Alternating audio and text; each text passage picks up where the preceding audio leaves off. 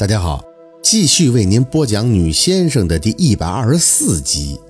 身残志坚，宝四有点发懵，可还是手忙脚乱地拿起令旗，双手举过头顶，嘴里接连地应着：“宝四跪谢黑妈妈，从今往后，往后。”一着急，这后面凤年娇说的词儿，宝四是真给忘了。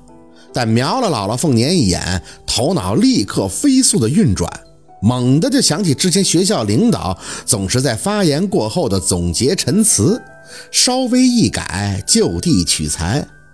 宝四从今以后能做到时刻领悟黑妈妈精神，严于律己，宽以待人，不骄不躁，为做好下一代领堂大神奉献毕生之贡献。噗呲！一直在宝四身后不远处抱门框子看热闹的小六，居然憋不住笑了。宝四微微的回头白了他一眼：“笑什么？你满肚子心事跪这么长时间，你试试，谁脑瓜子不空啊？这反应已经够快的了。”腹诽归腹诽，心里还是打鼓的，蔫悄的就瞄着凤年。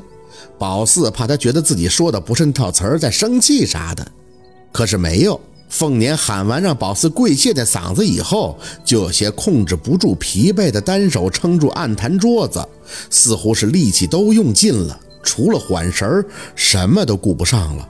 老儿，老儿，宝四小声的叫他，不知道下一步还干什么，是继续跪着呢，还是没事儿就等油灯亮了？凤年的表情强忍痛苦地看向宝四，长长的做了个深呼吸后点头：“很好，很顺利。黑妈妈，黑妈妈是照顾你的，没让你为难。”宝四点头：“那下一步呢？”下一步，凤年有些摇晃的坐在太师椅上，叫叫各山头的大仙过来。只要油灯亮了，你就是板上钉钉的大神了。宝四很明显的就看出了凤年的虚弱，心里紧着，却不敢去问，只能高举着令旗在那等，直到凤年缓了一会儿以后，才看向宝四，得叫啊，还得叫，不告诉他们，他们哪里知道你是领堂子的了。说着，他咬牙用力起身，拿起一张红纸，想要咬破自己的手指。但试了几下，可能是已经没有了力气。宝四看着他的样子，既心疼又着急，想帮却又不知道怎么去帮。凤年自己忙活的一头虚汗，一弯腰却发现桌子下的一把剪刀，连忙摇头：“哎呀，差点忘了，你领堂子红线还没给系上呢。哎，这个得系呀。”姥姥，宝四受不了了，把令旗放在桌上，就把住他的手。我自己记，你告诉我要做什么，我来就好。凤年的嘴唇开始不受控制哆嗦，不不行，得得我来，我系上，等大仙来了，我给你剪开，以后你就可以展开拳脚了，是规矩，规矩。哎，就是，哎，红线呢？我眼睛，眼睛有些看不清了。看着凤年这样，宝四真的很难镇定。能做的只是用力的禁住鼻子，不让自己哭。这个时候哭，凤年一定会生气，怪罪他的。胡乱的找出红线，递给凤年的手里时，坐在地上，自己也伸出了脚。我的脚在这儿，老在这儿，你帮我系上吧。凤年似乎真的看不清了，他顺着宝四的小腿摸到了脚踝，然后嘴角轻笑着：“ 真的要不行了。”我摆弄了一辈子这些事儿，真到我自己才知道都是真的。人要是不行了，就会看不清阳间的事儿。这双眼睛现在要使劲的去瞅，去看清阴间的路了。不是，你是老花眼的，这很正常的啊。宝四用力的压着哭腔，帮着凤年把红线在他的脚踝间系好，松垮垮的，也不需要系得有多紧。两脚间流出的红线也很多，还是能站起来走步的样子。系好以后，凤年就摸着要找剪刀。宝四见状也赶紧递到他手里。只见他用力地睁着眼睛，想要看清，然后刺向自己干瘪的指尖血很少，真的很少。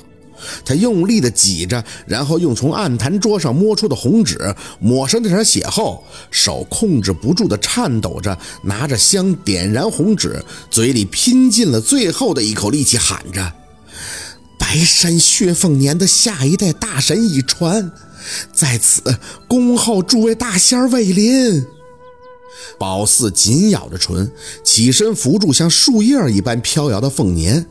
好了，你赶紧坐下休息吧。我保证，保证一会儿油灯就亮了，一会儿就会亮的。凤年虚弱地看着宝四，笑笑：“宝四啊，我看不清了，脑子也不好使了。”宝四摇头：“你脑子好使着呢，比我好使一百倍。咱休息休息啊。”扶着凤年到太师椅上坐好，宝四规矩的就站在他旁边，现在就是等，等油灯亮了。看着门口的方向，除了站在那里还不知道自己干啥的小六，剩下的就只有那两排小油灯，一派空荡寂寥的感觉，很安静，静的都能听到姥姥凤年略显发沉的呼吸声。每过几分钟，他就会轻声的张口：“来了吗？”宝四弯腰附在他的耳边：“没呢，有的仙家都离得远，肯定不会这么快的。”凤年的视觉以及听觉，好像是在让宝四接完黑妈妈以后都急剧的退化。他强撑着点头，眼睛却像是困得有些睁不开。不急，不急，会来的，会来的。牙齿在嘴里轻轻的打颤，宝四内心的矛盾真的无处言说。他很清楚自己面对的是什么。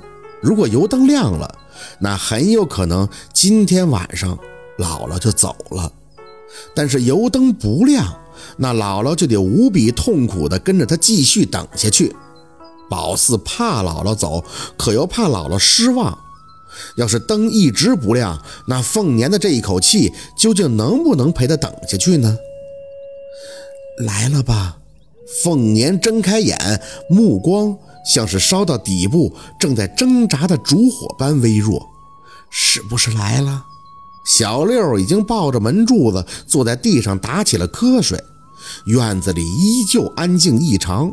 宝四强忍着眼泪，附在姥姥的耳边继续开口。没有，他们他们也许是要结伴来呢，自己来多没意思，要一起来多聊聊。凤年牵着嘴角，轻轻地笑着，哪里是他们来呀，让小兵来就好了。哎，宝四，我怎么看着油灯都亮了呀？是不是来了？你想给我个惊喜啊？宝四看着黑黢麻乌的油灯，用力地咬唇我肯定能给您个惊喜，好饭不怕晚吗？人家就是让小兵来，也得观察观察我，不是？您休息吧，来了我肯定叫您。凤年点头，又合上了眼，声音清细的如根丝线。来了一定要叫我啊，我记着呢。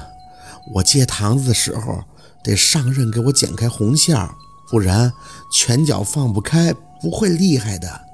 你得厉害呀。嗯。宝四强撑着点头，感觉凤年的脑袋有些歪的靠在他的胳膊上，站着不敢动，只是一个劲儿的借着院子里的灯去瞄凤年的胸口。